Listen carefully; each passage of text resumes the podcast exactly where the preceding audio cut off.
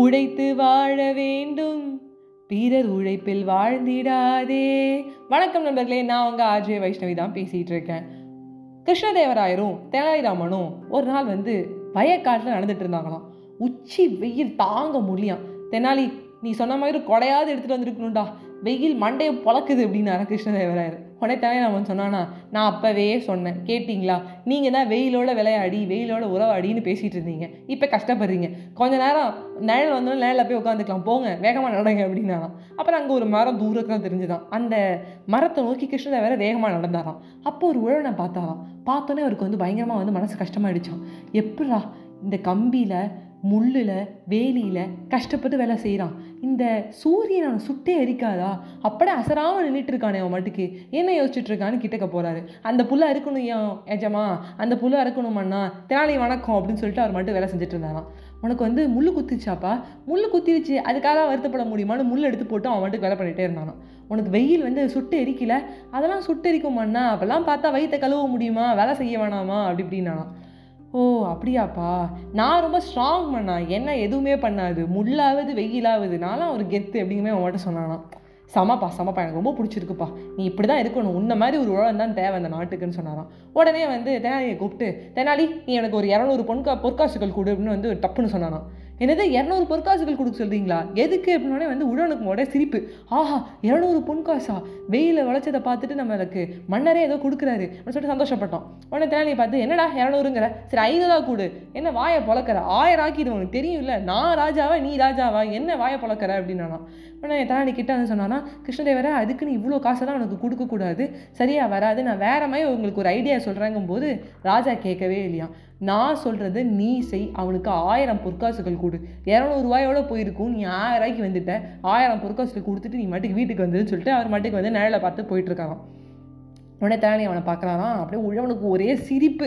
என்ன தெனாலி எனக்கு வர வியாபாரத்தை கெடுக்கலான்னு பார்த்தியா எனக்கு வர காசை கெடுக்கலான்னு பார்த்தியா உனக்கு எதுக்கு இந்த தேவையில்லாத பழப்பு? நீ அப்படியே ஜாலியாக இருக்க. ஏதோ ஒரு தந்திரத்தை சொல்லிட்டு மந்திரத்தை சொல்லிட்டு அப்படியே வந்து ராஜா ராஜான்னு பின்னாடியே போயிட்டு ஏதோ கொஞ்சம் புத்திசாலித்தனமாக இருக்க. அப்படி இப்படின்னு வந்து தேனாலியை வந்து அப்படியே வந்து படிக்க ஆரம்பிச்சிட்டாராம். தெனாலியை வந்து அந்த உழவன் வந்து என்ன பேச முடியுமோ பேசுகிறான் ஏன்னா அவனுக்கு வந்து ஒரு கடுப்பு. திடீர்னு தெனாலி எதுக்கு காசு கொடுக்குறீங்க? அப்படின்னு கேட்டானே அப்படிங்கிற கோபம். அதெல்லாம் என்னென்னவோ சொல்லும்போது தெனாலி சிரிச்சுக்கிட்டே சரி விடுறாப்பா. ஒரு பத்து நிமிஷம் ஈரன் நான் போய் அப்படியே எடுத்துகிட்டு வந்துடுறேன்னு சொல்லிட்டு அவன் போய் எடுத்துகிட்டு வந்து தெனாலி வந்து ஆயிரம் பொற்காசுகள் உழவன் கையில் கொடுக்குறாரு.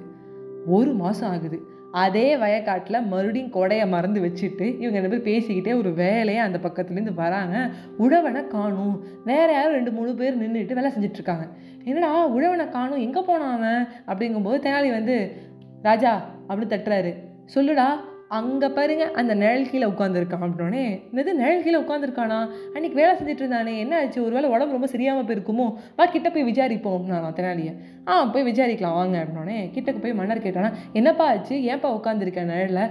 அதுவா லைட்டாக ஒரு சின்ன முள் குத்திடுச்சு. இந்த முள் குத்தினோன்னே என்ன பண்ணுறதுனே தெரியல. அது மட்டும் இல்லாமல் வெயில் மண்டையை பொழக்குது. காலை வேலையில் சும்மா அப்படியே நடப்பேன். அப்படி இல்லைனா இந்த மூணு பேர் இருக்காங்க பாருங்க. இவங்களை நல்லா பிடிச்சிட்டேன். பிடிச்சிட்டு ஆளுக்கு அஞ்சு ரூபாய் பேசியிருக்கேன். அஞ்சு பொற்காசு பேசியிருக்கேன். மாதம் ஃபுல்லாக உழைக்கணும்னு சொல்லிட்டேன். அப்பப்போ தண்ணி கொடுப்பேன். அப்படின்னு வந்து பெரிய எஜமா மாதிரி பேச ஆரம்பிச்சிட்டான். பெரிய மன்னர் மாதிரி பேச ஆரம்பிச்சிட்டான். நான் தான் எல்லாம் எனக்கு கீழே தான் அவங்க மூணு பேர் வேலை செய்கிறாங்க நான் ஜாலியாக வருவேன். சாப்பிடுவேன் இந்த மரத்து கீழே படுத்துப்பேன். எப்போயாவது எதனா வந்து வேலை செய்யக்கூடாதா நீங்களும் அப்படின்னு கேட்டுட்டாங்கன்னா முள் குத்திடுச்சு அப்படி இப்படின்னு சொல்லிட வேண்டியதான் எதுக்கு? நீங்கள் என்னை பார்த்து வந்து என்னுடைய உழைப்பை பார்த்து நீங்கள் காசு கொடுத்துட்டீங்க. அதுமாதிரி அவங்களுக்கு கொடுப்பேன்னு நினச்சிட்டு இருக்காங்க. அதெல்லாம் நீங்கள் கொடுக்க மாட்டீங்க. நான் தான் உங்களுக்கு ஃபேவரெட்டுன்னு அவன் மட்டுக்கு பேசுகிறத பார்த்துட்டே இருந்த ராஜா அப்படியே தெனாலி பக்கம் திரும்பலாம் தெனாலி வந்து சிரிச்சுட்டே சொல்கிறான் அதுக்கு தான் நான் அப்போவே சொன்னேன். உழைத்து தான் வாழ வேணும். பிறர் உழைப்பில் வாழக்கூடாது. நீங்கள் திடீர்னு தூக்கி கொடுத்துட்டீங்கன்னா அவனுக்கு திமிரு வந்துடும் அவன் கொஞ்சம் கொஞ்சமாக அந்த காசை அவனாக சேமிச்சிருந்தானா அதுக்கான வழி என்னன்னு எனக்கு தெரிஞ்சிருக்கும். இப்போ யாரோ அதை சேமித்து கொடுத்துருக்கோம்.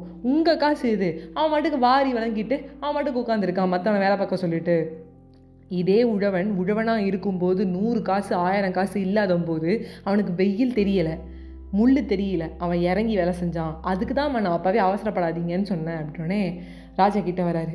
தெனாலி இந்த தப்பு பண்ணிட்டேன். இப்போ என்ன பண்ணலாம்னு சொல்லு. ஏன்னா அவன்கிட்ட தப்பு நான் காசை கேட்க முடியாது. ஒரு மாதம் தான் இருக்கு. அவன் கொஞ்சம் தான் செலவு பண்ணியிருப்பான். என்ன பண்ணலாம் அப்படின்னோடனே தெனாலி சொல்கிறாரு டே உழவா எங்க வா அப்படின்றாரு. சொல்லுங்க. நீ என்ன பண்ணு? ராஜாவோட ஒரு நிலம் இருக்குது அந்த நிலத்துல நீ உழுந்துரு. அந்த இடத்துல நீ உழவத்தில் செய்கிற வேலையும் அக்ரிகல்ச்சர் வேலையும் வேறு என்னென்ன வேலை பண்ண முடியுமோ பண்ணு. வேறு ஏதாவது நீ வந்து வீடு கட்டிக்கினா கூட கட்டிக்கோ. ஆனால் அது சொந்த காசுலாம் கட்டணும். ஐநூறு பொற்காசு கொடுத்துட்டு நிலத்தை நீ எழுதி வாங்கிக்கோ. அப்படின்னோடனே என்னது? நிலத்தை எழுதி வாங்கிக்கிட்டுமா ஆமாம் நிலத்தில் அறுவடை செய்யி இந்த ஐநூறு பொற்காசுகளை வச்சுக்கிட்டோ இல்லை ஆயிரம் பொற்காசு வச்சுட்டு நீ என்ன பண்ண போகிற பேலன்ஸ் எவ்வளோ காசு இருக்கோ அதை என்கிட்ட கொடுத்துட்டு நிலத்தை நீ வாங்கிக்கோ. நிலம் வச்சுருக்கவங்கலாம் பெரிய ஆளுடா. அதில் போய் உழு. இது கொஞ்சம் தான் என் நிலம் இருக்கு உனக்கு. ராஜாவோட நிலம் பெரிய நிலம்னோடனே என்ன பண்ணுறதே எனக்கு தெரியல. திரு திரு முடிக்க ஆரம்பிச்சிட்டான். சரி நான் வந்து காசை கொடுத்துட்டு உழைக்கிறேன். அதான் உடைத்து வாழு. பிறர் உழைப்பில் வாழாத அப்படின்னு சொல்லிட்டு வந்து தெனாலி போனார்.